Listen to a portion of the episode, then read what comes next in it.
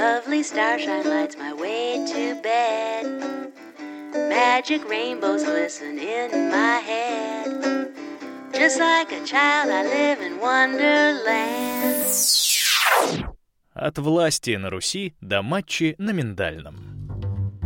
Вы слушаете подкаст «Толк», где Даша Федькова из «Тайм-аут» встречается с теми, кто здесь и сейчас делает свое дело, зарабатывает деньги и сталкивается с проблемами, которые нужно решать.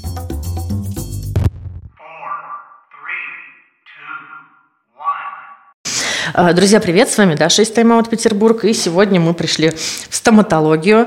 А, Пока не страшно, бор не звучит, э, наркоз не вводят, мы пришли пока поговорить. У меня в гостях, точнее, я в гостях у Олега Владимировича, фамилия его Кущ, три буквы, К, У, Ща. Говорю, как все запомнила.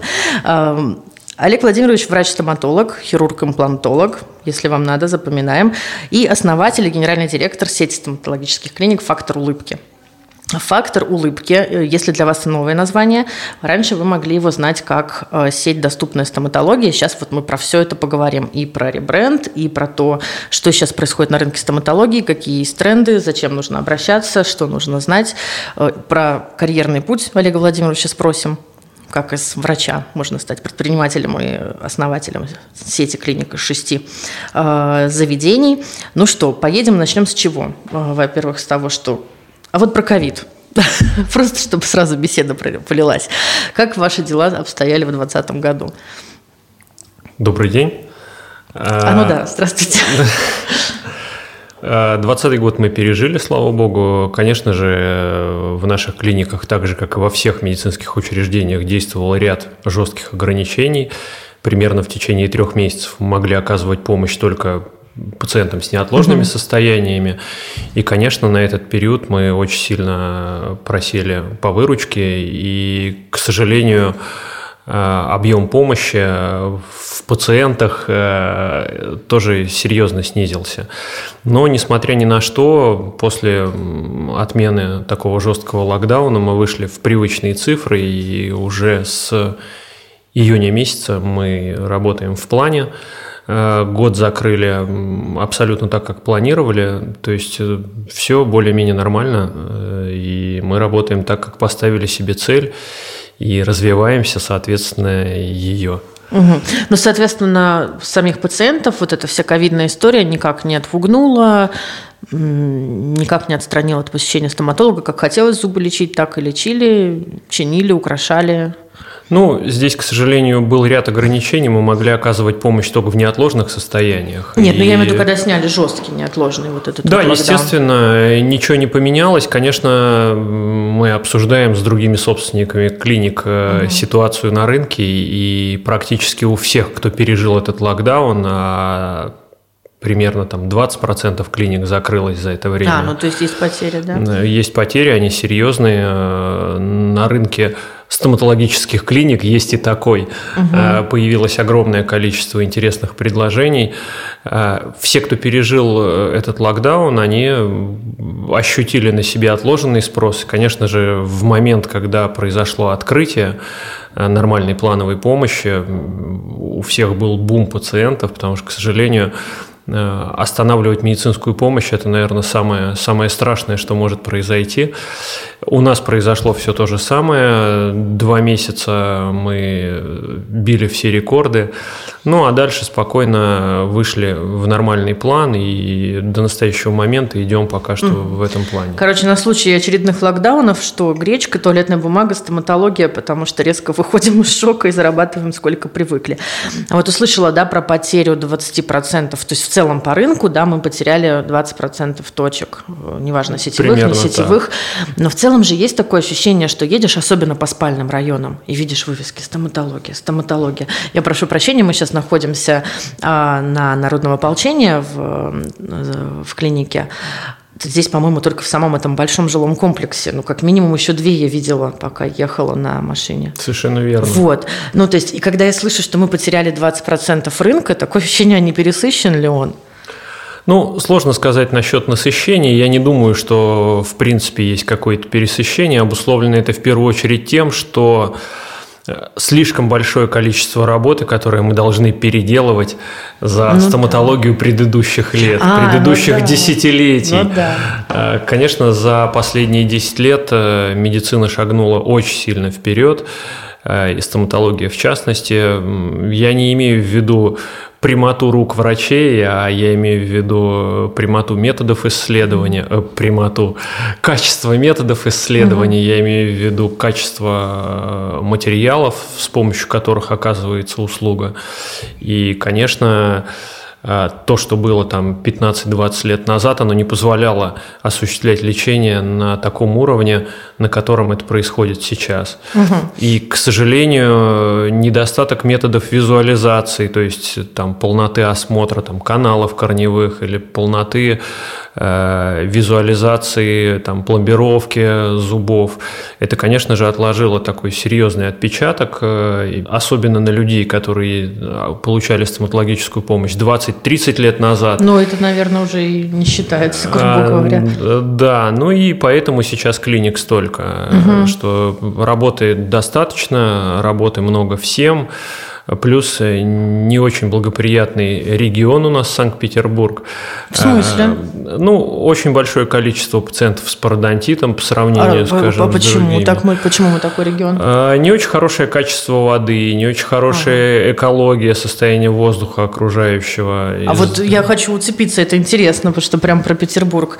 А, Например, в сравнении с Москвой у нас хуже ситуация. Ну, наверное, с Москвой примерно одинаково, потому что это А, то есть это мегаполисная история, Это да? мегаполисная история, да. У пациентов, э, которые живут э, в сельской местности, наверное, состояние э, пародонтальное, то есть ткани окружающих зубы, десен, то, что принято называть в простонародье, оно, оно немного другое. И оно лучше, чем наше. Ну, да. Интересно, то есть вот это беззубая деревенщина, да, теперь этот стереотип отодвигаем. Там как раз-таки у людей, по крайней мере, здоровая улыбка. А про чистоту воды, а, если мы говорим про жесткую воду южных регионов и нашу вот эту торфяную, что лучше, что хуже, может, вам тоже известно? Ну, сложно сказать, что лучше, что хуже. Э, Тут все зависит от, э, от анализа воды. Потому что, ну, э, одно где-то в каких-то регионах преобладают какие-то одни там составляющие в воде, в каких-то в каких-то другие.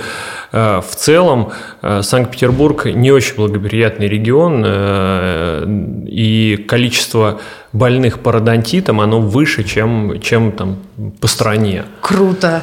Вот это новость. Казалось бы, культурная и пародонтитная столица получается. Ну, это да, вот э, отчасти поэтому такое количество клиник, э, потому как актуальность проблемы очень высокая. Это ин- интересно, интересно. Эту тему хочется развить. Может быть, потом, когда будем э, резюмировать, делать выгрузку, расшифровку этой записи, может быть, еще подраскроем эту тему. Я сформулирую вопрос про регион получше. Но, соответственно, объясняем мы количество э, клиник на рынке тем, что стоматологическая помощь – это не что-то разовое. Ты пришел, получил, условно, 32 зуба, пришел 32 раза, посетил, и на этом закончили. Это история, которая длится все равно всю жизнь, потому что здесь ты зубы полечил, здесь ты сделал их красивым, но в определенном возрасте ты, скорее всего, придешь за имплантами так или иначе, да. Я так понимаю, что жизнь так устроена, и к этому нужно всем готовиться.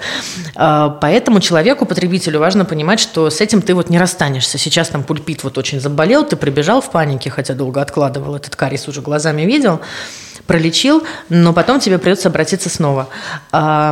Логично здесь, наверное, поднимать вопрос про культуру страховки, потому что всегда, когда мы говорим про стоматологию, всегда циферки летят, и ты думаешь, ну я этим попозже займусь, тупо потому что понимаешь, что МР... ну, не МРТ, а там рентген, да, компьютерная томография, то все, и это как бы там, условно месячная зарплата, скорее всего, на парочку зубов-то у тебя и улетит.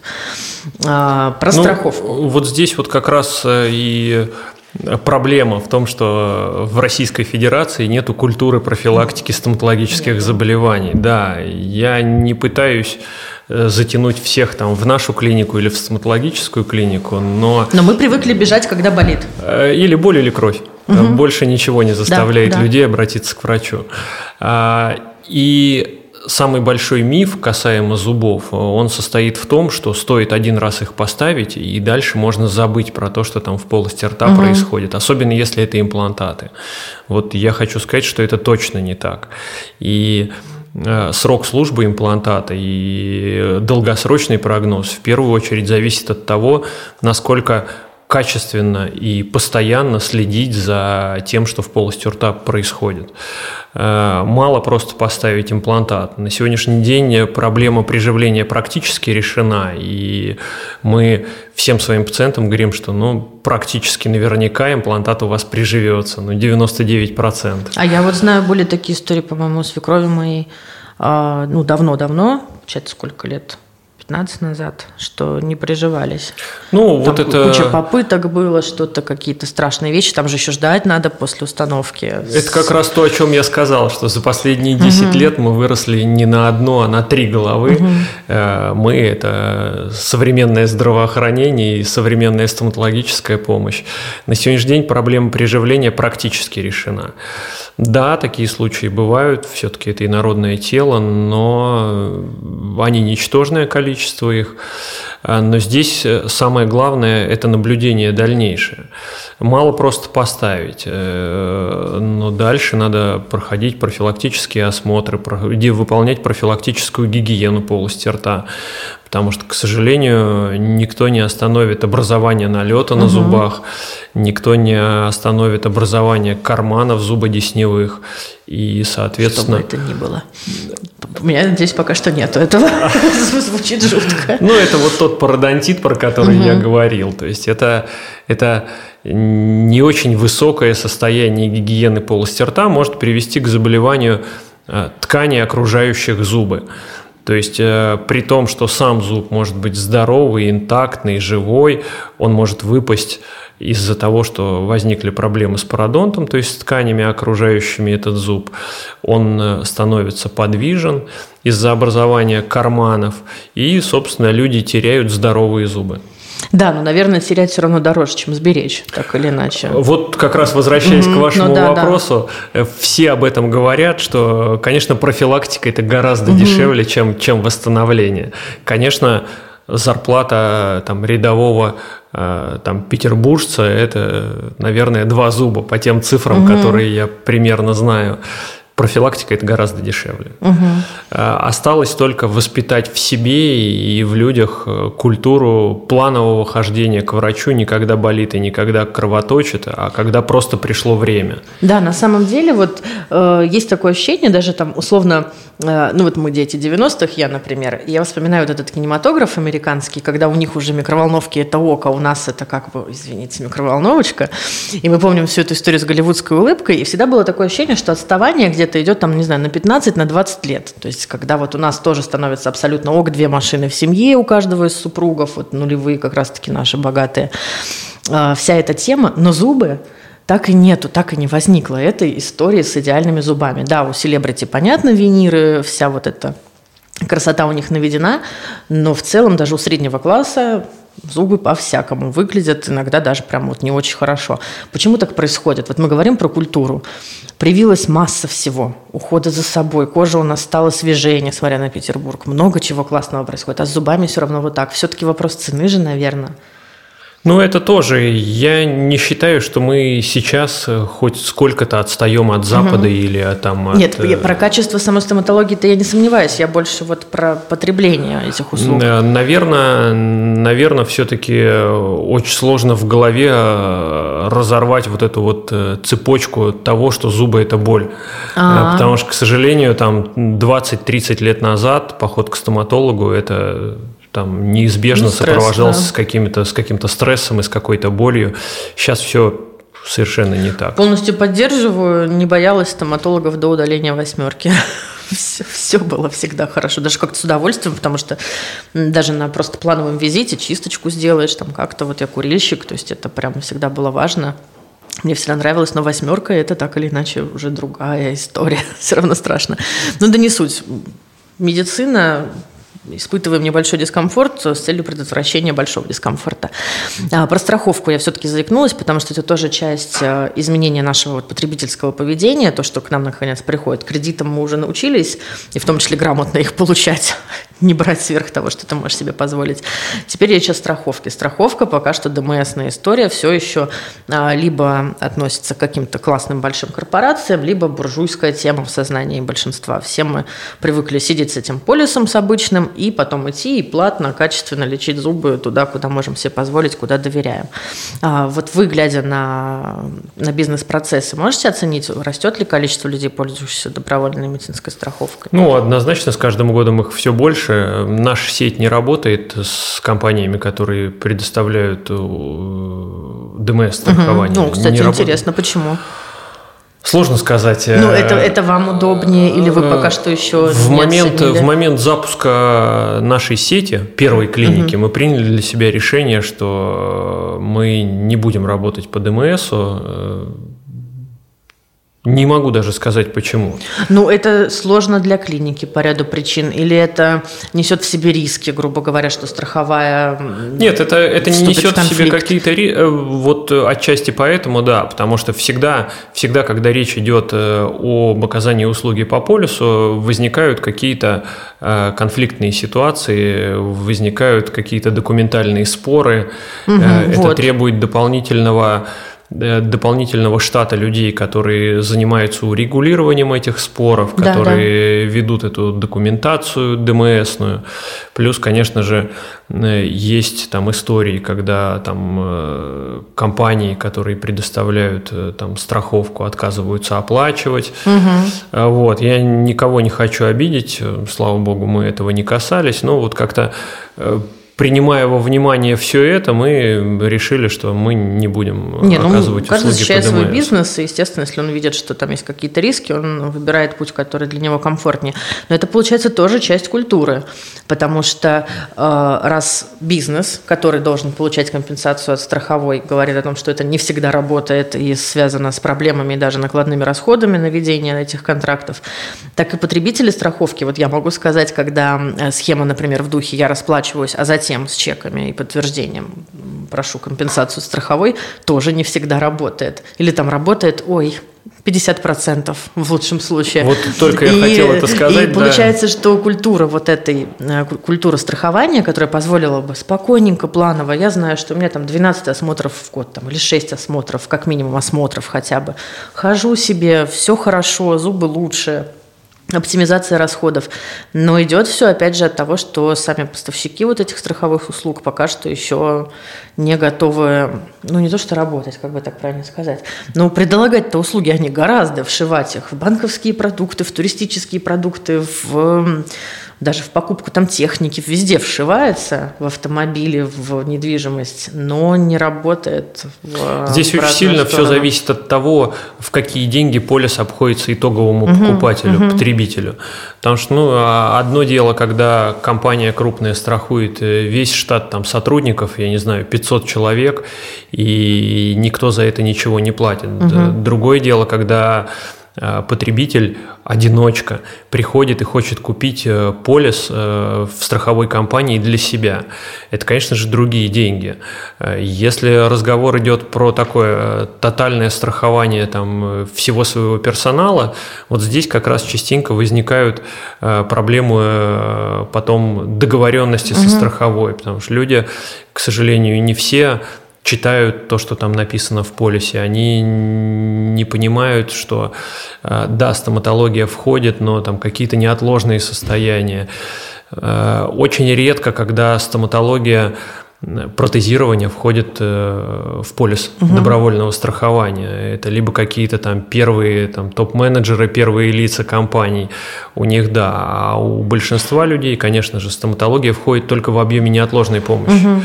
И вот, наверное... Нет, ну, мне кажется, даже и на Западе, где страховки популярны, э, всегда была такая тема, что если входит стоматология, то это прям как бы топчик. Особенно если входит какой-нибудь wellness в духе массажа, не массажа. Ну, то есть это прям считается всегда супер повезло. И все же, чтобы настолько не работало, ну, лично я как потребитель недовольна сначала страховыми, потому что, чтобы начать пользоваться услугами по ДМС, мне бы как-то вот страховую такую найти, которая все-таки ну, работает, функционирует. Окей, здесь понятно, значит, поняли, что пока что к этой культуре мы а, еще только двигаемся. А, про имплантанты, импланты, имплантанты, да? Имплантанты? По-разному. Или импланты. Или импланты, или имплантаты. А, это, это одно и то же или Это примерно вещь? одно и то же, да. Примерно, ну окей, да, потому что там про ту же грудь импланты или имплантанты, например.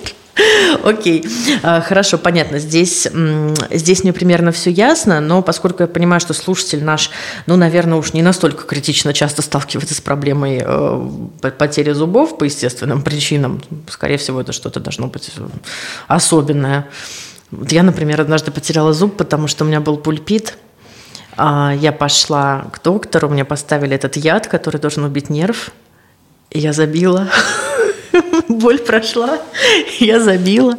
А потом на осмотре, не знаю, где-то полгода, наверное, прошло. И мне говорят, ты понимаешь, что у тебя могла челюсть отвалиться? Этот яд мог, ну, который убивает нерв, мог попасть глубже, ты могла потерять челюсть или кусок челюсти, фрагмент или умереть. Так всего лишь зубы. Вы на меня так смотрите, как удав на. Я что-то... Понимаю, что это было глупо. Но зато есть cool story людям рассказать. Не, мы достаточно часто с таким а, встречаемся. История, история примерно одинаковая у всех. Это, это к вопросу о боли и крови. Вот, Боль прошла, все, Боль прошла нормально, что я буду время тратить, господи. Ну все, я не одна, это это, это это однозначно, но тут надо, надо еще и какую-то ответственность врачу, на врача ну, возложить. мне, скажи, эй, яд. Или объясни, когда устанавливаешь, что потеряешь челюсть, если не придешь через неделю. Как-то вот так Ну, сказать. маловероятно, да, что там дойдет до потери челюсти. Ну, там меня прям пугали вообще задача врача напугать, но, но самое главное меня объяснить. После, самое главное после. объяснить.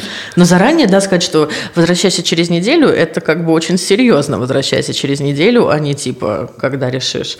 Потому что вот доктор, к которому я потом пришла вот с этим ядом в зубе, он меня ну, так отчитывал, как будто. Ну, вы знаете, тут очень, очень легко э, обсуждать чью-то работу потом, угу, когда да. уже все понятно. Да, Сложно делать. Поэтому это, во-первых. Во-вторых, Э, надо еще помнить о том, в каком состоянии вы приходили. Все-таки какая-то боль, какой-то стресс. Угу. Вполне вероятно, что все это было объяснено, но, может быть, может быть, не обратили на это внимание должного. Может потому быть, что цель была избавиться от, от боли. боли побыстрее. Да. да, сейчас настолько настолько все серьезно, что любой поход к врачу, он должен сопровождаться любой, любая манипуляция в кресле, она должна сопровождаться э, подписью пациента о том, что он проинформирован в так называемом информированном добровольном согласии о всех возможных осложнениях, о всех возможных развитиях э, событий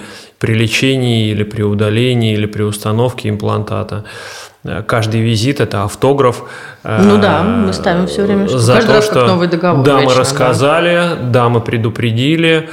Э, вот. Э, но это, это ни в коем случае не снимает ответственности с врача за то, что он не напомнил, за то, что зуб мы потеряли, потому что наша, у нас цель одна – сохранить ваш зуб э, и состояние здоровья. Ну и, в общем-то, ошибка эта, она тоже такая общая. Вы не доуслышали, а мы, значит, ну, не смогли донести.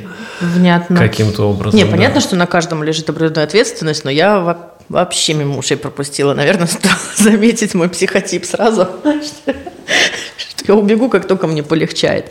Вот мы проговорили про ответственность обеих сторон. А сейчас а, набирает популярность вопрос этики медицины среди потребителей, то есть не среди профессионалов. Связано это... Вообще, в принципе, ноги начали расти, ну, с того, что мы вообще говорили, заговорили про этику во всех отраслях жизни, в том числе, там, не знаю, на автомойке, самообслуживание, везде у нас теперь этика. Ну, я за в целом за, но иногда это поднимает интересные вопросы, на которые ответа-то нет, а жить с этим как-то надо.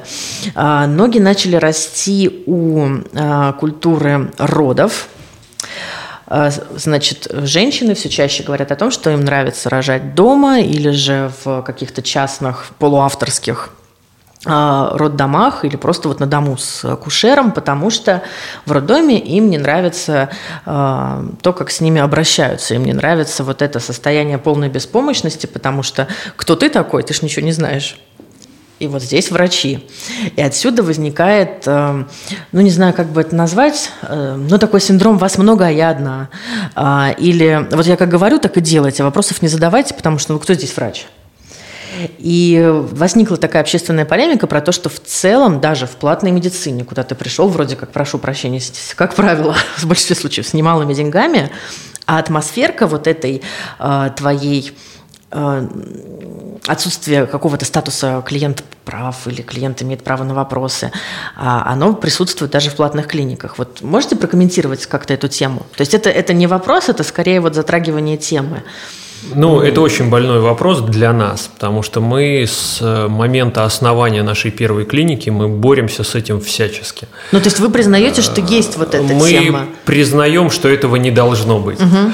Вот не должно быть. В частной клинике э, действительно Э, врач – это врач, и никто не спорит, э, наверное, из пациентов в том, что врач это, – это, это какой-то статус. Конечно. Но э, пациент, придя в частную клинику, он отчасти и деньги платит за то, чтобы он был фигурой номер один во всем этом представлении. И что касается наших клиник, то мы очень, очень жестко следим за тем, чтобы ни в коем случае ни у кого нигде не проскальзывало даже намека на то из врачей, что я здесь врач и будет только так, как я сказал. Но это же вот такая советская тема, эм, когда врачи ну, мнят себя чуть ли вот, когда к ним обращаешься за сервисом, уже даже за деньги, да, вот есть такое что-то, это как профдеформация такая, и, возможно, она растет в том числе еще даже вот из карьерного пути врача. Да вы знаете, это есть... везде, наверное, так, везде, куда, куда ни обратись, к сожалению, э, советская, советская система, она была такая очень очень специфическая. Ну, и она была иерархическая. Да. Там, где, тем более, мы говорим, врач в совке у нас это был все-таки госслужащий всегда. А, то есть, по сути, что врач, что женщина в окошке, у которой есть хотя бы минимальная власть выдать тебе бумажку и в какие сроки, возникала вот такая вот эта вертикальная, причем иерархия, которая должна быть горизонтальной. Мы же вроде как член одного общества. Э, Почему? Наверное, да. Все зависит от людей. И как боретесь с этим? Э, как боремся? Э, у нас мы боремся подбором правильных кадров, mm-hmm. потому что сейчас, наверное, ну прошло то время, когда клиентов можно было покупать за деньги. Я имею в виду, что...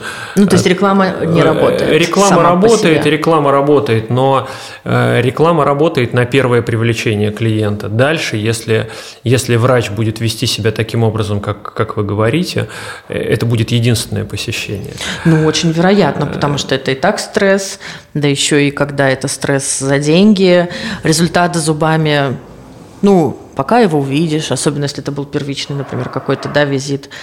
И можно и не вернуться, конечно. Совершенно верно. И все, все нормальные клиники и, и все нормальные бизнесы, мне кажется, в настоящее время работают над э, э, средним сроком нахождения там, клиента или пациента ну, в над клинике. возвращением, чтобы, он был, Совершенно чтобы верно. их было немного, а чтобы было лучше постоянные, чем много новых. Э, однозначно. Угу. Однозначно. Вот вы сказали про привлечение кадров. А, ни для кого же не секрет, и часто есть такое даже в обществе, бросают такие фразы, ну типа, а зачем я пойду вот в эту платную клинику, если в поликлинике сидят те же врачи, и сегодня они два дня отработали в поликлинике в государственной, а затем выходят на смену в платную клинику. Есть вот этот стереотип, можете как-то это прокомментировать? Это до сих пор так? Или же все-таки а, врачи уходят на постоянную работу в клинику и в поликлинику больше не возвращаются? Ну, Понятно, что есть комментарий, э, что, может быть, доктор ты и один, но, извините, инструменты, материалы, диагностика и так далее сами по себе другие, плюс сервис. Помимо этого комментария, я просто предвосхищая сразу же угу. произнесла. Э, я знаю мало врачей, среди своих знакомых, э, которые работают и там, и там одновременно. Угу. Вот все-таки какая-то какая дифференциация есть. Обычно те люди, которые работают в бюджетных учреждениях, я не хочу сейчас сказать, что хуже там или хуже у нас, они все-таки э, остаются в бюджетных учреждениях. Угу. Те, которые работают в коммерческих клиниках, они редко когда переходят в бюджетные учреждения э, в силу ряда причин. Э, наверное, сейчас уже практически нет разницы в плане оснащения. Угу. Помимо этого, практически во всех бюджетных учреждениях есть э, отделение платных услуг. Да. И если разговор идет про высококвалифицированную помощь, про установку имплантатов, какие-то костно-пластические манипуляции или про протезирование, это в основном платные услуги. Поэтому тут, ну, в настоящее время на рынке клиент может сам выбирать, где ему комфортнее лечиться. Помимо того, что вы сказали, материалы, какой-то отбор врачей, очень важны там, сроки. Угу. Мы, например, ну хорошо, не буду про нас, а частные клиники всячески стараемся сократить сроки лечения пациентов. А не вот за счет... Тут у меня следующий вопрос нарисуется. Не за счет э, там, какого-то пренебрежения состоянием здоровья, а потому что мы четко осознаем, что чем, чем меньше пациент ходит в клинику, тем больше тем более приятный угу. след это оставит в его там жизни. Да, тем легче будет опыт и восприятие того, как прошло Тем выше лечение. вероятность, да, что он вернется снова Или на какой-то там профилактический осмотр. Да. Э, я не знаю, как обстоят дела в, в бюджетных учреждениях, потому что я никогда там не работал. Я думаю, там тоже торопятся э, быстрее освободить, освободиться от пациента, но мотивация тоже не хочется сказать, что с целью просто избавиться от него, пренебрегая здоровьем, но просто количество посетителей, сама по себе нагрузка, Совершенно которая верно. ложится на Совершенно учреждение, верно. она толкает к тому, что и скор... длительность приема сокращается, и вот такая конвейерность. Да тут даже чего, просто по визиту к терапевту. И, и есть, были у меня кейсы, в общем, никак было не обойтись без поликлиники, потому что речь шла о серьезных заболеваниях, нужны были справки, рецепты, вот вся эта история.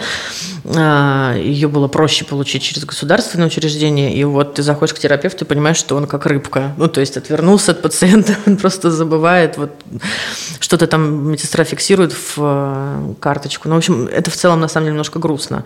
Должны быть государственные клиники, это нормально, что, чтобы ну, они вот здесь как раз э, плюс для нас, для частных клиник, это то, что все-таки какой-то персонализированный индивидуальный подход. Мы помним всех своих пациентов, мы знаем их родственников, мы знаем их историю, мы постоянно общаемся, потому что у нас нету 20, 20 э, следующих пациентов, которые нас ждут в, в коридоре. Вот, вот. Для каждого пациента в силу его каких-то психологических особенностей выделяется достаточное именно для этого приема время. У нас нету такого, что там кариес мы лечим час, а гигиену мы делаем там, я не знаю, 45 минут. Мы выделяем времени столько, сколько нам надо, чтобы обсудить какие-то проблемы, может быть, там выпить чая, может Приемлемо. быть, посидеть, поговорить. Ну, мы, например, нашим пациентам тем, которым все-таки приходится какое-то время ждать, наливаем там чай. Ну, это практически во всех клиниках стоматологических Не, ну это тот есть. самый сервис, да, грубо говоря, в салоне красоты, еще где-то ты понимаешь, что ты можешь рассчитывать на какой-то вот какие-то услуги сопутствующие. То есть миф про то, что одного и того же врача можно встретить и в бесплатной клинике, и в платной, мы все-таки развенчиваем, потому что такая это практика. маловероятно. Ну, это потому что это очень такой, как городская легенда, очень часто люди бросаются этими фразами на вдухе. А зачем? Ну да, коридор более обшарпанный, но врач-то тот же. Ну что-то вот такое. Вы знаете, это примерно то же самое, что э, врач, который работает одновременно там в сетевой и дешевой клинике, и в клинике экстра там люкс класса. Да, это было вот, бы странно. Вот, да. это, вот это то же самое примерно. Но такого не бывает практически, потому что те клиники, которые работают в сегменте средний плюс, э, в котором там в частности мы находимся, есть определенные требования требования к врачам. Мы никогда не возьмем там врача, который э, там, не выполняет определенные манипуляции, а таких очень много. Мы э, перед своими врачами, например, ставим обязательное условие, что они все должны проходить 4 профильных обучения в год. И если они этого не проходят, э, там у нас есть своя система демотивации их, э, или прощаемся мы с ними. Э, в клинике там, люкс уровня есть какие-то свои требования. И, конечно, врач, который, который работает в клинике там, люкс или там, среднего плюс уровня, он никогда не пойдет в клинику, где где ничего не требуют, где там конвейер какой-то, где нет ну, никакой понятно. индивидуального это подхода. карьера, очевидно, что совершенно верно, разный да. уровень. Угу. Окей, еще немножко про кадры. А, вот вы говорите про то, что требуется определенное образование, определенный опыт и так далее. А как, в принципе, войти а, в рынок сейчас? А, если мы говорим про человека, который сейчас находится, допустим, в возрасте поступления в ВУЗ, выбора карьеры, нужно проделать же тот самый вот этот вот 6-7-летний путь врача, ординатура, вот это все. Так или иначе, правильно? Или сейчас уже как-то ускорился процесс? Ускорился процесс Нет, все, все, все так же, как и раньше. Более того, сейчас, сейчас все еще сложнее. Угу. Сейчас там минимум 10 лет, если я не ошибаюсь. Чтобы начать, например, чтобы практиковать начать, и зарабатывать вот Да, чтобы вас, начать, условно. чтобы начать, чтобы иметь право вообще э, принимать пациента. А, до этого если до этого было 7 лет, э, можно было закончить, там, получить высшее образование, дальше пройти курс повышения квалификации и начать работать врачом, то сейчас обязательно надо проходить ординатуру.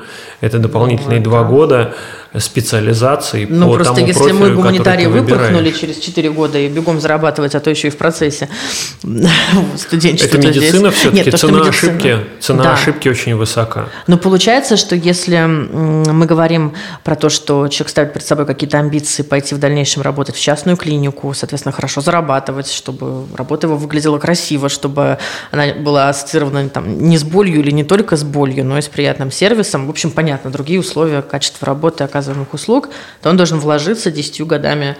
Однозначно. А как вообще Однозначно. с этим сейчас? Вот вы же, наверное, смотрите на молодняк. Выбирают люди такой путь, учитывая то, что как изменилась скорость жизни? То есть, да, конечно, выбирают. выбирают. Ли? Э, в любом случае профессия врача, она всегда была... Престижна. Ну, во-первых, престижна, да. Во-вторых, ну, как, как говорил наш премьер, это, это состояние души да. все-таки.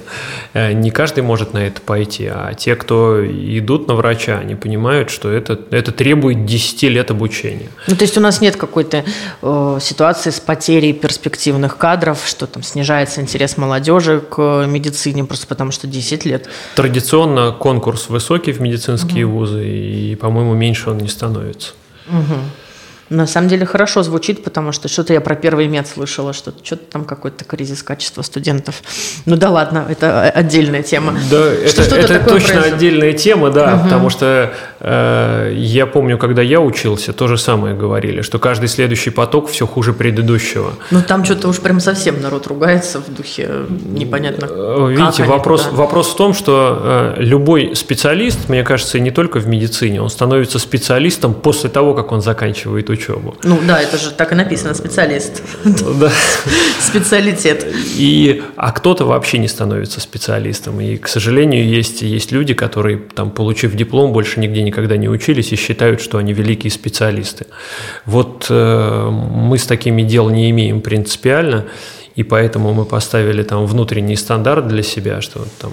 Но у вас есть врач... молодые сотрудники? У нас есть молодые сотрудники, и это обусловлено э, не только э, кризисом на рынке кадров. Это обусловлено тем, ну, нашей внутренней политикой. И я, например, э, как, как директор считаю, что выращенный в своих стенах сотрудник, он гораздо более качественный, чем какой-то почерпнутый там из общего рынка. Конечно, и лояльный, и гибче обучается. Совершенно верно. Он знает наши стандарты, он знает наши регламенты, он знает нашу манеру работы. Ну, это приятно слышать, что молодым дорогу даете. Это а вы так произнесли, что 10 лет и все такое, и у нас вообще все серьезненько. А, значит, есть молодые специалисты, это классно. Теперь про вас хочу спросить, потому что я услышала из нашей беседы про то, что вы не работали в государственных э, поликлиниках, клиниках никогда, но вы врач, вы стоматолог, вы работаете в факторе улыбки, наверное, да, вы ведете уже прием или уже да. все, уже, уже лайк и босс, только, только смотрю. Расскажите про свою карьеру. Ну, что касается меня, я в медицине весь путь прошел. Uh-huh. Начиная со студенчества, я работал санитаром в больнице, потом я работал медбратом в больнице, потом я был медбратом в реанимации, потом врачом Ого. приемного покоя в городской больнице. Я никогда не работал э, в стоматологической поликлинике а, тут, ну, вы врачом, в но в медицине mm-hmm. я прошел все возможные специали, все возможные должности, какие существуют. И врачом приемного покоя челюстно-лицевой хирургии я тоже работал выбрал. Поэтому... Вот там-то, наверное, красота. Да. Ну, ну, в медицине везде красота. Не, ну для врача что... понятно, как это звучит. Это же я просто через свою призму восприятия. Ну, просто челюстно-лицевая. Что это может быть? Либо зубы, челюсти, либо что, травмы, драки. Да, где, совершенно где верно. В основном, так, в основном так и было, да. Это либо какие-то воспалительные дела угу. в челюстно-лицевой области, либо какие-то травмы. Да, я специализировался как раз на травмах. То есть, получается, э, вы получали свой вот стартовый базовый опыт в больнице. То есть не, не там, где, ой, давайте кариес посверлим, а в более ну, жестких условиях. Вы знаете, очень сложно э, начинающему специалисту сделать точный выбор будущей специальности. Э, во-первых, потому что интерес формируется по ходу там, развития. Во-вторых, потому что ну, жизнь такая штука интересная, которая, она иногда разворачивает все с ног на голову.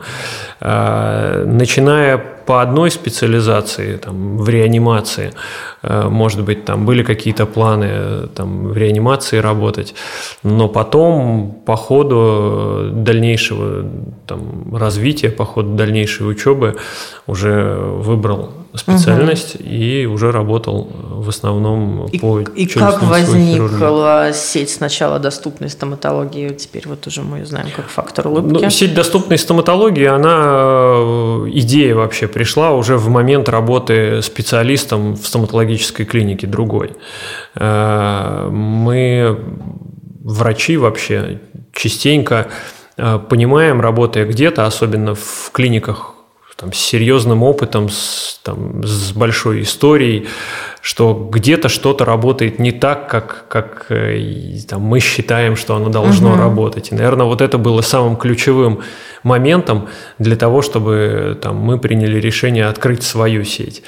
А что касается вот доступной стоматологии, как раз вот э, в основном идея э, того, что стоматология должна быть доступна, доступна ну, вот каждому. Да, название следует, что подразумевалось дать ее народу, так скажем. Э, дать ее народу, но Э, не совсем в плане э, там дешевая стоматология, угу. а в плане доступного сервиса и доступного качества. Угу. Потому что, к сожалению, какое-то время назад э, у нас э, ну, не было практически в городе клиник, э, которые по нормальным человеческим ценам оказывали там хорошее качество, могли давать услуги. Но вообще помнится давно-давно частная стоматологическая клиника это было что-то все-таки элитарно-буржуазное. То есть это как, как клиника эстетической медицины. Это было вот что-то для людей с определенным уровнем дохода.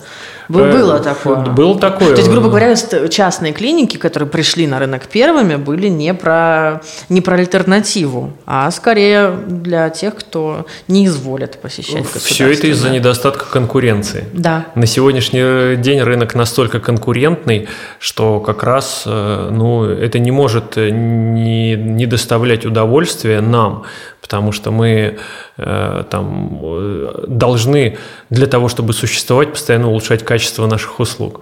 Поэтому, да, да для нас сложнее привлекать клиентов, э, но э, вот эта вот высокая конкуренция заставляет нас постоянно шевелиться, постоянно придумывать что-то новое, постоянно улучшать качество услуг, качество сервиса. И отчасти поэтому мы приняли решение переименоваться, потому что угу. в Э, образе наших клиентов доступная стоматология – это в первую очередь низкие цены. Ну, нет, я честно скажу, да, сидя перед вами, что для меня слово «доступный» в применительно к неймингу, маркетингу – это все-таки что-то про цены. Ну, так уж сложилось. Это дешевое. Да, это да, дешевое. Да. И когда ты думаешь, что ну, раз это недорого, то значит, как бы там в ущерб там, чему-то, качествам, ресурсам, чему Ну, как иначе дешевизны достичь? Не альтруизмом же э, и благотворительностью. Е- есть такое в нейминге. Ну, такая, по крайней мере, на сегодняшний день ошибка была, и вот то, что вы решили исправлять, это ну, мы давно уже столкнулись с тем. Э, мы провели пару лет назад большое исследование маркетинговое. Угу. Там какое-то нереальное количество людей опросили, и в основном как раз вот эта вот доступная стоматология это, – это низкие цены. Даже недоступные цены, а, а низкие, низкие цены, да. Угу. Это первый был момент. И второй момент, конечно, это стоимость владения этим брендом, стоимость привлечения людей за счет ну, того, потому что... что это общая фраза, да. Совершенно верно. это Его не невозможно уникальное. было защитить никак. То есть, грубо говоря, любая другая стоматология пишет доступная стоматология, доступные цены. И, соответственно, когда мы пытаемся купить таргет, э, Совершенно рекламу, верно. мы должны перебивать что-то совершенно сумасшедшее. Ну, как рестораны очень многие, учитывая то, что существуют сервисы по бронированию, там, Рестоклаб, Ресторейтинг, то есть сервисы, которые аккумулируют информацию обо всех ресторанах. Чтобы пробить свою рекламу, они должны перекупать свое упоминание на тех сервисах. Ну, то есть часто же вводишь ресторан «Ромашка», и первым выпадают три строчки главных рейтингов, и только потом ты найдешь тот самый ресторан «Ромашка» напрямую. А в вашем случае, это, наверное, кат- катастрофа была. А, значит, теперь мы называемся «Фактор улыбки». А, Вопрос про то, как сейчас обстоят дела у вас а, с запросами от клиентов, что касается эстетики. Растет же, наверное, запрос на эстетику улыбки. Ну, Брекеты, эстетика, виниры. э, эстетика, в принципе, вот э, в силу тех причин, которые мы уже обсудили, что высококонкурентная стоматология стала, э, огромное количество запросов, ну и, конечно же, цены, цены поползли вниз. Ну да, Особенно если у раньше брекеты клиник. это было автомобиль практически, ну, Совершенно верно. В эстетике все то же самое. Во-первых, растет культура культура ухода за зубами. Во-вторых, растет э, культура ухода за лицом, за внешним видом у людей. И, конечно же, зубы это, это одно из самых Причем практичным самых главных. уходом. Мы перестали просто краситься. Мы лучше будем вообще не краситься, но с хорошей кожей ходить. Ну, есть же вот такое там с теми же волосами, да, мы все, все все лечат, перестают все красить. Но что естественно, то в основании в своем нужно дорого привести в себя и потом Ну, поддерживать. с эстетикой беречь. зубов все то же самое примерно. Ну, очень на меня, для- лично для меня актуальная тема, потому что в целом зубы у меня ну, не критичные, но, естественно, я когда на себя в зеркало смотрю, меня там просто все трясет от, от этого Ну, а вот легкого здесь, вот, наползания. вот здесь вот состояние удовлетворенности, оно у всех, у всех свое, поэтому, конечно... Ну, судя по винирам, это как с губами. Люди пока не готовы остановиться в их белизне. Вот как с размером губ. Нет бы не слегка уколи, будут увлажненные там, да, наполненные губки. Но люди же дальше дальше. И с винирами до сих пор вот эта фарфоровая тема. Ну, вот здесь вот можно спорить. э, Но потому она что- уже не такая унитазная, как была прежде, но все Совершенно равно... верно, совершенно верно. Все клиники, особенно те, которые там серьезное внимание эстетике уделяют, э, они действительно э, стараются отговорить пациентов от, от туалетной керамики Но когда рту. мне показывали варианты оттенков зубов, и такие, ну наверное, твоя история вот эти. Я такая говорю, в смысле, такие желтые грязные зубы, да ты что? Они мне прикладывают, они там белее на несколько тонов, чем мои собственные. То есть мы, ну, стремясь к какому-то, опять же, наверное, из голодных 90-х, и, в принципе, из-за нашего вот этого, из-за того, как мы ворвались в рынок услуг и потребления, наконец, теперь сделать виниры – это не как покупка автомобиля, люди пытаются дорваться до всего. Ну, то есть вы убеждаете, что не надо тут вот это вот, чтобы светился как кафель. Э, Знаете, все, что касается эстетики, естественно, последнее слово за клиентом, но мы стараемся, мы за разумный подход. То есть все должно быть э, в достатке. То есть не надо слишком, слишком перегибать. Ну и сейчас есть возможность же примерить, э, то есть до того, как мы сдаем итоговую работу, мы даем возможность э, сделать временную какую-то конструкцию, походить с ней, посмотреть, как это выглядит. И только после того, как э, пациент дает нам отмашку, мы изготавливаем постоянную и фиксируем ее во Так, ну я пользуюсь случаем, просто, во-первых, понимаю, что большая часть нашей аудитории девушки, и они примерно в моем вот в соцдеме, да, назовем это так. А, Виниры тема актуальная, продолжим. Продолжим разговор, я выбираю эту линию. А, Подготовка к винирам. Нужно ли удалять все восьмерки? Все очень индивидуально, потому что ну, восьмерки, как, как зубы сами по себе, наверное, они не очень ценны в плане Но жевания. они быстро умирают же, я насколько слышала, что да, их можно считать запасными, но в целом они А, более хрупкие. Совершенно разные подходы у врачей к этому. Мой подход как хирурга – это избавляться от них Вот у постепенно меня в два плановом врача порядке. совершенно разные вещи говорили. Один говорит, ну, они у тебя растут и растут, челюсть тебе не ломают, не в бок, медленно просто, пусть вылезают, будут запасные.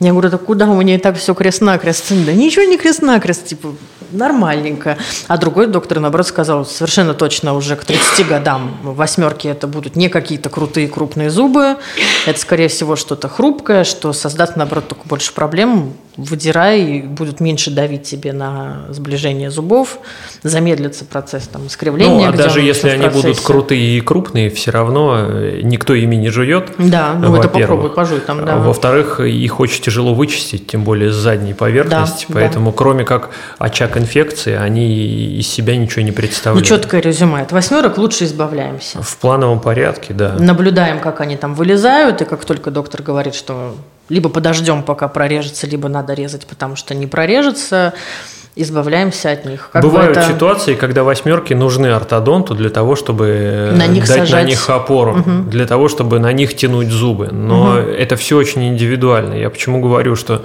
не стоит вот так вот всех под одну Но я-то сижу, зачесывать. Если, понимаете, не специалисты. Я нет, вы мне скажите, еще не глядя в мой рот, что как по винирам. Я понимаю, что, ну, что, естественно, есть индивидуальные аспекты. Да, надо, чтобы врач посмотрел, и в случае, если они не представляют из себя никакой ценности, то я бы рекомендовал планово от них избавляться. Короче, если не представляют ценности, удаляем и, и не ничего на их место да. не ставим. Ну, это было бы совсем да странненько. Могу себе позволить. Бывает и такое, бывает и такое. Такое тоже случается? Такое тоже бывает. Когда на место восьмерки ставят. Но это уже что-то, наверное, ну, более какая-то редкая экзотическая история. Так, про виниры. Э, стереотип. Сточат зубы, э, потом ты их потеряешь, потом будешь имплантировать. Э, как с этим обстоит? Да сточат, вот понятно. В, что... этом, в этом и прелесть винира, что сточат, это очень громко сказано. А, громко. Да, конечно же, его надо немножечко, Обтесать. я бы сказал, пришлифовать. Э, но очень чуть-чуть. Э, в пределах эмали, в пределах угу. тех тканей, которые не реагируют ни на какие раздражители. Угу. То есть зуб остается живым, и это самый главный плюс виниров. То есть мы взяли здоровый живой зуб, и его здоровым и живым оставили. Угу. Но с помощью винира, с помощью такой керамической накладки, мы придали ему либо цвет, либо форму, ту, которую надо, либо... Значит, еще вопрос. А можно ли с помощью винира эстетически э, исправить неровности зубов. То есть у меня есть очень небольшая такая штука. Показывали Гладировичу, что есть небольшое наползание на передних зубах.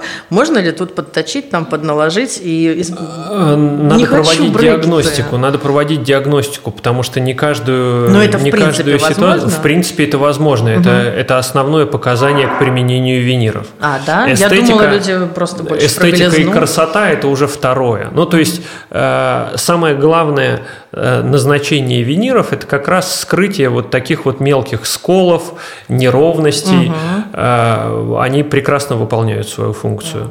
Но иногда в силу травматичного прикуса, в силу какого-то неправильного прикуса, в силу того, что зубы достаточно серьезно развернуты, угу.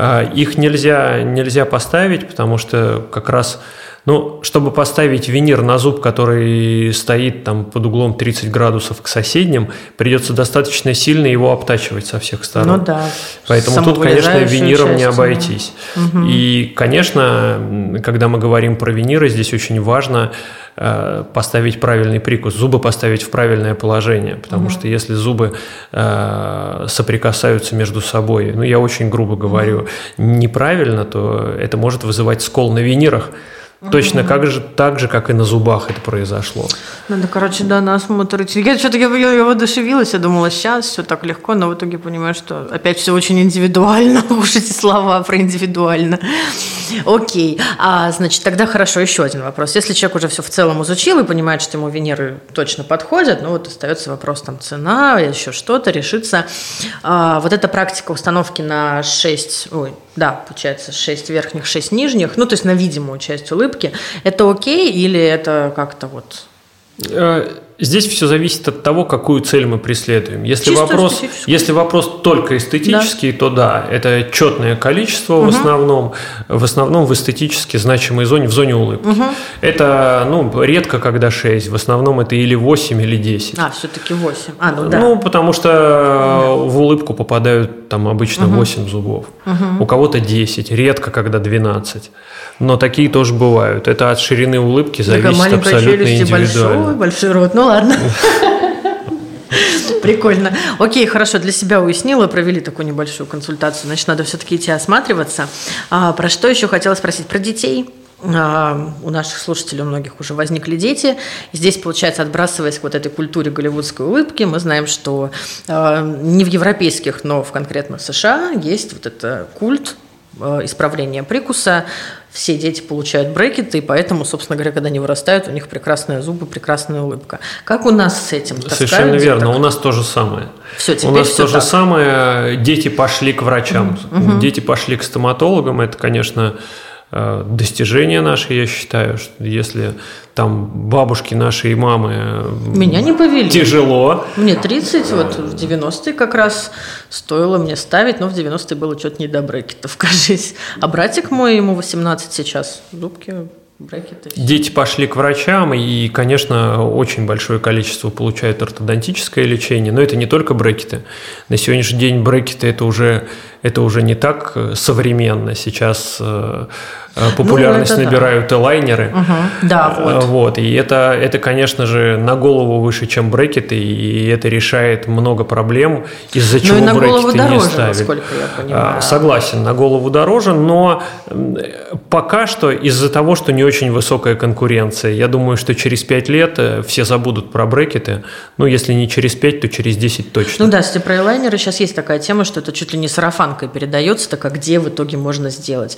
Плюс они заказываются, чуть ли там не месяц человек ждет, э, пока Да. он сможет приступить там, к установке ко всему. Да, но зато это очень замков. длительный, такой длительный и э, дорогостоящий движ на данный момент. Нет, что касается длительности, здесь длительный подготовительный Мгм. этап. Ну вот, да, и то из-за того, что начать. вот эти вот э, капы, они идут из-за границы. Да, да. А что касается сроков лечения, это то же самое, что и по брекетам, иногда даже быстрее чем брекеты. Ну, а что касается удобства, эстетики и простоты, это на Ну, две извините, головы есть выше. разница у тебя здесь забор, да. Конечно. А у вас есть возможность заказать Однозначно, элайнеры? То есть у вас конечно. есть. Ну, то есть, Конечно. если мы говорим про то, где найти, то опять же сюда можно обратиться. Конечно. Окей, это, это хорошая новость. Про детей приятно слышать. Эм, Но это тоже, опять же, да, часть изменения культуры, вложиться в детские зубы, как говорится, лечите зубы за счет родителей, пока, пока можете. Это недавно мем увидела, совет всем несовершеннолетним. Лечите зубы за счет родаков. Я вообще, я смеялась, не могла. Бог только дважды дает зубы бесплатно. Это, было просто потрясающе. Что действительно сейчас, конечно, с ног на голову все это перевернулось. И улыбка, но это даже важнее, наверное, чем часы. Все-таки, когда мы э, говорим про некий вот такой образ э, ухоженного, дело не в обеспеченного, но успешного человека, да, который там популярен в обществе, который заботится о культуре своего тела, здоровья, ну, зубы, прям скажем, такой аксессуар, по которому сразу считывается, кто еще wannabe, а кто уже, извините, молодец. Хотя не обязательно. Вот придешь в какой-нибудь ресторан на Крестовском, где девочки дежурят, сидят со своим коктейлем по акции, у всех зубы хорошие, но успех пока еще не пришел, не подъехал. Шутейки. Шутейки. Ну что, мы проговорили про виниры, про эту дорогостоящую, теперь уже не такую дорогостоящую и такую важную, все еще важную, наверное, все набирающую обороты а, тему. Все-таки имплантанты, я должна, эту, должна этого коснуться так или иначе, несмотря на то, что все еще надеюсь, что у наших слушателей нет в них потребностей такой уж прям острой. Но раз уж я умудрилась мышьяк поносить в зубе и потерять, вот, может быть, ну, мы уже знаем, что я не одна такая. А, Пройдемся по чему? А, В нашей беседе уже прозвучало про то, что подготовка и вот история с а, тем, что имплант приживется, она уже практически там достигает 99%, что все будет хорошо, не нужно будет что-то там перекорчевывать, переустанавливать. А, Что хочу спросить? Вот что хочу. Часто задаваемые вопросы, условно. Что чаще спрашивают? Что боли какие у клиента? Болезненность установки. Боле... а, Самое главное – болезненность установки, длительность установки, травматичность. Вот это вот, самое о- главное. Окей. А, Мой самый близкий такой родственный а, эпизод общения с имплантами, тут как раз-таки история моей свекрови, которой я коснулась. Вот тогда это было, ну, просто чудовищно. Перелопачивали человеку челюсть, это было все супер болезненно. Каждая попытка, потом не прижилось, восстановление от того, как его поставили, восстановление от того, как его этот штифт изъяли.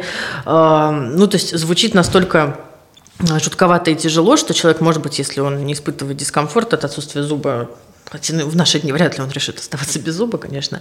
Но, может быть, он прибегнет к тем самым коронкам. Говорят, они тоже сейчас неплохие. И... Плохи. Плохи? Так, вот. Значит, почему нужны импланты, почему это не так страшно, и почему коронки все-таки плохи. А то я слышала, что вот, там тоже сейчас уже не так сильно стачивают, поставил, пошел, чуть ли не мосты, носи съемные, все будет хорошо. Так, чем плохи коронки, э, почему мы на них не, не пытаемся сэкономить, и Ну, чем что- хороши импланты. Что касается коронок, то тут э, э, любой отсутствующий зуб мы можем заместить, конечно же, мостовидным протезом с опорой на соседние зубы. Но в этом и плюс имплантата, в том, что нам не, не надо трогать абсолютно здоровые зубы. Мы можем поставить имплантат, на сегодняшний день это абсолютно безболезненно. Это гораздо проще, чем даже удалить зуб. Э, Установка имплантата занимает 10-15 минут времени. Это атравматичная процедура, то есть э, Ну, это полная анестезия. прям, да, это, это звучит жутко, но на самом деле это все очень быстро, это очень просто, это абсолютно безболезненно. Э, И самое главное, что это абсолютно не затрагивает соседние здоровые зубы. Поэтому... А вот отходняк, он сколько продлится, не знаю, как с Ну, удалением пару дней, восьмерки? пару дней ноет. А, да нет, есть- конечно. Восьмерки это очень специфические зубы. Они очень специфические в силу своего строения, в силу своей э, в силу своего расположения. Ну, в общем, находятся- это все. Это не из этой категории, самое главное. Это Всё. точно не из этой категории. Что касается имплантатов, то здесь совершенно другой уровень. Это, это 15 минут работы безболезненной, и это никаких дискомфортных ощущений потом.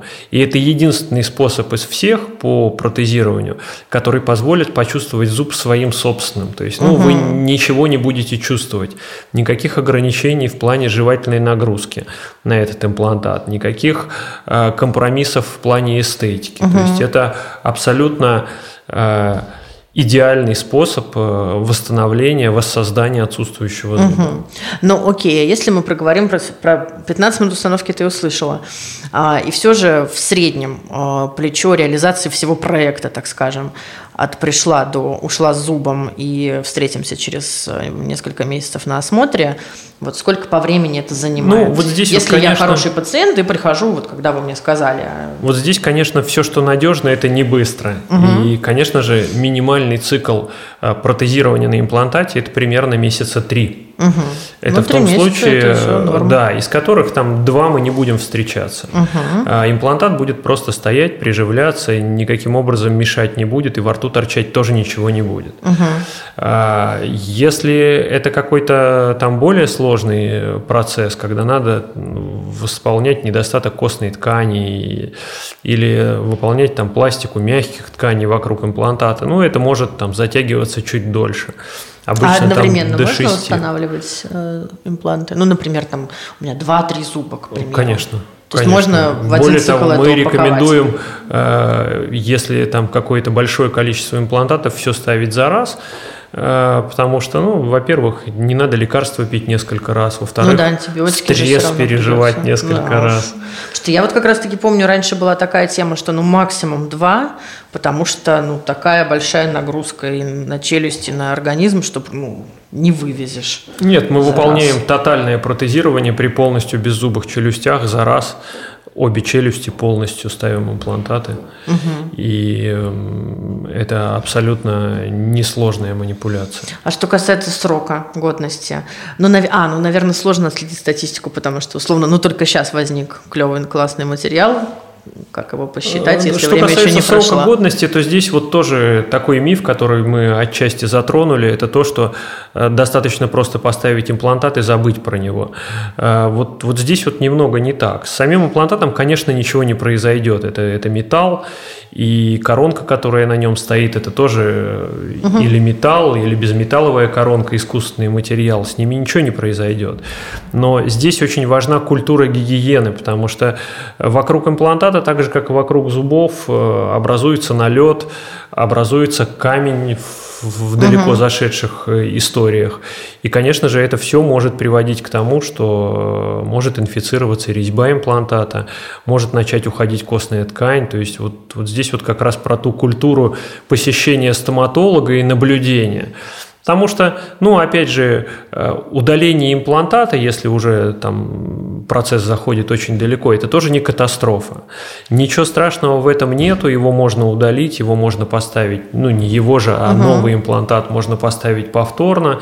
Но э, здесь гораздо проще следить за тем, чтобы все было в порядке в полости рта чем, чем потом переустановить имплант. Угу. Окей, вот про гигиену, а, раз мы коснулись этого дела, набирает популярность такая штука, называется ирригатор. У нас недавно была с ними, ну, недавно, в том году мы встречались, тоже записывали подкаст с э, проектом Waterpeak, э, ну, с импортером как бы это, да, дистрибьютор mm-hmm. вот, этой, вот этого оборудования в Петербург. Почему начали набирать популярность? Ну, потому что виниры, потому что брекеты, люди понимают, что нужно за ними как-то ухаживать, чистить, и из этого вырабатывается уже привычка на постоянку. Вот можете прокомментировать, это хорошая штука или как? Вот я Однозначно. могу сказать, Мы вот я могу сказать, у меня пациентам. изменилась жизнь, разделилась на до и после, хотя казалось бы, у меня нет брекетов и какой-то серьезной там кривизны зубов. Но, черт возьми, я просто взяла и почувствовала разницу. Вот мы всем своим пациентам, которые от нас выходят, э, сразу же рекомендуем купить ирригатор. То есть все-таки штука, того, не, не блажь, не Мы даже витрину фигня. у себя поставили и продаем их там по той же цене, что угу. и в аптеке они стоят. А, вот. Э, это, это на сегодняшний день самое самое комфортное в плане использования для пациента – это абсолютно атравматичное, не ну травматичное. Да, не нить, вот не вот это все. Да, совершенно верно. Потому что и... нить, если честно, по-моему, как бы еще та опасная штука. Ну, для непрофессионала это как… Э, видите, не было раньше другого способа. Ну, да, сейчас, да. сейчас есть куча межзубных ёршиков, угу. есть специ... специальные такие очень очень тонкие нити, очень э, неострые, очень такие комфортные в использовании. Но ирригатор это, это еще комфортнее и менее травматичнее, чем нить. Окей, услышала. Значит, ирригатор окей. А, рекомендуем. А, может быть, кому-то будет интересно услышать все-таки про конкретный путь становления. Мы вот просто мы сейчас уже третий раз заходим на вашу карьеру. А, хочу конкретизировать. А, у вас был медицинский опыт работы в больницах в разных областях, затем был опыт работы в частной клинике. Возникло понимание того, что а, как лучше. Но здесь, наверное, как, как у любых людей, у которых авторская работа, ну, то есть, которые не они продают какой-то продукт, а они что-то делают, не знаю, условно, хоть стилисты, хоть врачи, однажды возникает вот эта амбиция сделать, чтобы весь продукт который включает их руки, был авторским по их методике, по их взглядам. А, но откуда берется менеджмент? Мне вот все время интересно понять. Вот вы сидите, вот такой директор, Откуда это взялось? То есть понятно, что челюсти после драк мы в реанимации, значит, спасали, это мы делали. А менеджмент, вот он откуда вырос? Ну, в какой-то момент, когда клиник стало три, э, я для себя принял решение, что э, ну, надо идти учиться и сюда. Угу. Сейчас, конечно же, стало чуть попроще. Я бы как-то даже три бы не, вытащила без обучения. Как? Обучение однозначно, но это не, не только медицина, это же любая специальность. Нет, Если человек хочет как-то эволюционировать дальше, то он постоянно должен учиться. И э, именно поэтому такая культура, культура обучения и такой фетиш э, учебный у нас в компании – ну и вот э, в тот момент э, мы решили, э, что да, надо, надо пройти обучение по менеджменту. И... А мы это кто? Ваши партнеры, инвесторы? Да, нас двое. А, вот. Угу. Да, То есть вы уже есть... не один, уже по Да, попроще. мы вдвоем, и Андрей, мой партнер, он, он точно так Он же. тоже врач? Он тоже врач, да. Угу. А просто я думала, я видела себе тандем менеджер и, и врач, ну то есть какую-то такую историю. То есть вы оба врачи? Нет, менеджеры, менеджеры это, это отдельная история. Мы ее внедрили так специально, потому что как раз отчасти потому, что мы видели, что вот это самое такое слабое звено в тех клиниках, которые существуют на сегодняшний день на рынке. Ну да, менеджмент важно. А, качество услуги – это ну, не всегда качество, качество самой, самого приема и Конечно. качество лечения зуба. Здесь же важен очень подход, очень важен сервис. И как раз менеджеры или координаторы лечения, как угу. мы их называем в нашей компании, они как раз вот этот вот сервис и оказывают. Они постоянно на связи с пациентами, они напоминают о визитах, они э, скрашивают ожидания э, перед приемом, если Нет, такое вы есть. сейчас говорите о менеджменте уже не в таком процессном, да? Да. Я больше про управ... ну, генеральный менеджмент. То есть вот а- откуда в вас взялось э, предпринимательство? Это необходимость. Это необходимость. Но когда, когда э, мы работали в одной клинике, было очень просто следить, потому что мы каждый день, каждый день были в клинике, э, все процессы были замкнуты на нас. Э, Да и, в принципе, практически все услуги мы вдвоем и оказывали. Потому что я не каждый же врач открывает свою клинику. Не каждый врач Даже не каждый врач там клинику. высокого уровня и высокого уровня доходов, там имея возможность стартовать, делает это. Наверное, это где-то где вот внутри человека заложено. Вот, то кто-то кто предприниматель в глубине души, кто-то не предприниматель. Ну, не всему можно научиться, я вот об этом.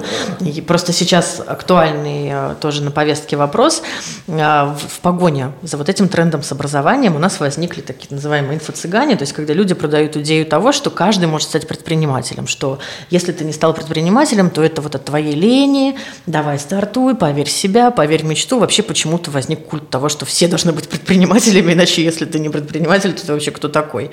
И я вот как раз-таки все время пытаюсь развенчивать этот миф, когда меня спрашивают, ну, а вот как ты так молодцом, там, свое медиа, чего, как?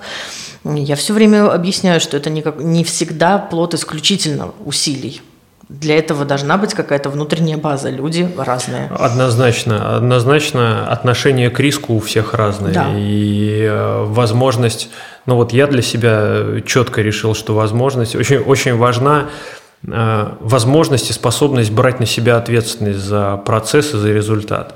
Вот это, наверное, самое главное, что отличает э, бизнес-тренера от бизнесмена. Вот, Э, вот. Способность э, не просто разговаривать на тему, а способность ну, достигать результата и брать ответственность за, за достижение или недостижение цели. Ну, вы как-то решили такую ответственность на себя взять. Вот я взяла там условно, ну, реклама какая-то, ну, получится, не получится. Ну, никто же не умрет, и зубы ни у кого не выпадут того, что моя работа как-то, ну, сложится не таким образом, как- каким мы ее заявили. А вы решили, ну, ответственность такого масштаба, в том числе за богу, жизнь. ну. мы, слава богу, работаем со здоровыми людьми, что уж тут греха таить. Это, это не какие-то э, пациенты со сложными там, соматическими патологиями, где действительно идет борьба за жизнь. Нет, ну как? Э, Анестезия. Оп, Да, естественно, э, везде какие-то, в любой специальности какие-то сложности есть. Э, Конечно, в медицине их чуть больше, да. Я здесь, наверное, больше про ответственность уже сейчас за персонал и за коллектив. Потому Ну что да, по, мере, за- за по мере того, как э, начало увеличиваться количество клиник, у нас уже такая семья, у нас э, все врачи наши и там координаторы лечения, многие там с открытия у нас работают. Э, И, конечно, тут в первую очередь ответственность за них у нас тоже есть. Ну, конечно, за команду это такая якорная история. Вот когда случился весь этот ковид, я поняла, что, черт возьми, я думала, что мы с мужем такие всего, и у нас только собака из ответственности. Совершенно по-другому, ну, ощущаешь себя, когда ты несешь ответственность за коллектив. Ты понимаешь, что несешь за, за них, за их детей. Совершенно Потому верно. что их благополучие – это целая семья. И вот это вот осознание, я понимаю, что, может быть, мне бы даже лучше жилось без него. Так вот, если честно. Вдруг я сейчас поняла, что, возможно, мне было бы классно выйти на работу э, на кого-то, кто несет за меня ответственность. А я могу закрыть дверь, просто уйти. Наверное. Ну, наверное, э, не существует такого, чтобы был какой-то результат и были какие-то успехи без каких-то рисков и ответственности. Поэтому э, риски однозначно есть, они есть у всех, а у предпринимателей их больше, чем, чем у остальных. И что-то никто Поэтому- сверху нам помогать не собирается в наших бедах вообще. Да, учителя, идите в предпринимательство. Вот я была учителем, пошла и... Ну, ну да ладно. А Скажите, Олег Владимирович, сколько вам лет? Просто чтобы... для ва- 38. Для волшебного пинка, ага, это прям немного. Окей, 6 клиник, 38 лет. У меня, у меня сколько? У меня 7 лет осталось. В них надо вложить 10 лет образования, Но практики. Ну, я, я очень поздно встал на путь предпринимательства. А, поздно, Очень да? поздно, конечно. А я думала, что бренд доступных стоматологии это считаю... взрослая штука. Нет, я сейчас... э, Нет, нам 6 лет. А, 6? Я что-то Да. думала больше. Нет, нам 6 лет всего. И я считаю, что, конечно, я поздно начал. Вот, и, наверное, это... А это мне кажется, такой- очень так резонненько. Не, ну либо это была бы история стартапа 25-летнего парня, но вам нужно было 10 лет отучиться для начала. Ну, насколько мы помним. Ну, 6 тогда, да? Ну, я перед этим 7 лет работал вот. там в одной ну, известной сети клиник здесь как, как наемный врач. А существует до сих пор эта известная да. сеть? Хорошая? Ну, не хотите называть? Либо? Не хочу называть. Все, окей, окей. Но она хорошая. Это главное. То есть теперь вы так вот с ними конкурируете. Конкурируете или... Нет, не конкурируем. В разные... Мы в разных, угу. да, в разных, в разных весовых категориях. Угу. Они поменьше? А, они побольше. Они а, побольше, а мы по качественнее. А, окей, кто у нас самый большой, кто у нас есть? Ну да ладно, не будем гадать. Да, а, ну что, двигаемся к завершению. Хочется слушателю что передать? Еще раз. Во-первых, никогда не поздно открыть свой сеть стоматологии. Можно даже стартануть и в тридцатник, представьте себе. Никогда не поздно, наверное, никогда не поздно пойти а, принять для себя ответственное решение о том, что вы решили идти в медицину. Если вам сейчас, там, допустим, 18-20 лет, наверное, можно еще принять такое решение, что креатив, э, digital и все такое это не ваше, да, вы хотите а, лечить зубы. А, развенчали огромное количество мифов, связанных с эстетикой улыбки, с имплантами, это прям очень хорошо. А, это тот самый продукт, э, тот самый подкаст с продуктом, который мы не будем завершать какими-то штуками типа акции, промокоды, бегом-бегом, но, может быть, промокод придумаем, не знаю. Если придумаем, то он появится внизу в описании этого проекта. Гигиена, регулярное наблюдение, как часто? Раз в месяц, раз в два? В полгода. А, раз в полгода? Да. Вообще нормально. Это нет. Я просто сижу тут сама для себя все выводы делаю. Может быть, Даша наконец исправит свою кривизну зубов а, с помощью винир. Тут мы поглядим. А, обращайтесь, приходите в «Фактор улыбки», клиник целых шесть. Я уверена, что в каждом из районов, где вы проживаете, географически вы найдете что-то удобное для себя. Олег Владимирович, спасибо большое за беседу. Скажите что-нибудь слушателю. Спасибо вам. Э, надеюсь, что мы и дальше будем э, бороться с, за Э, профилактическую стоматологию в нашей стране и все-таки попытаемся переломить как раз вот тот вот э, тренд э, обращения по боли или по крови. Э, приходите, это все не больно, это все быстро, это все уже не так дорого, как раньше. Э, а что касается предпринимательства, ну, я считаю, что никогда не поздно начинать.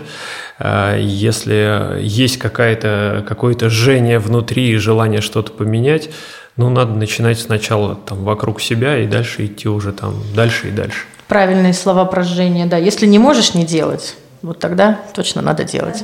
Да. Спасибо большое. Спасибо. Да. Счастливо-счастливо.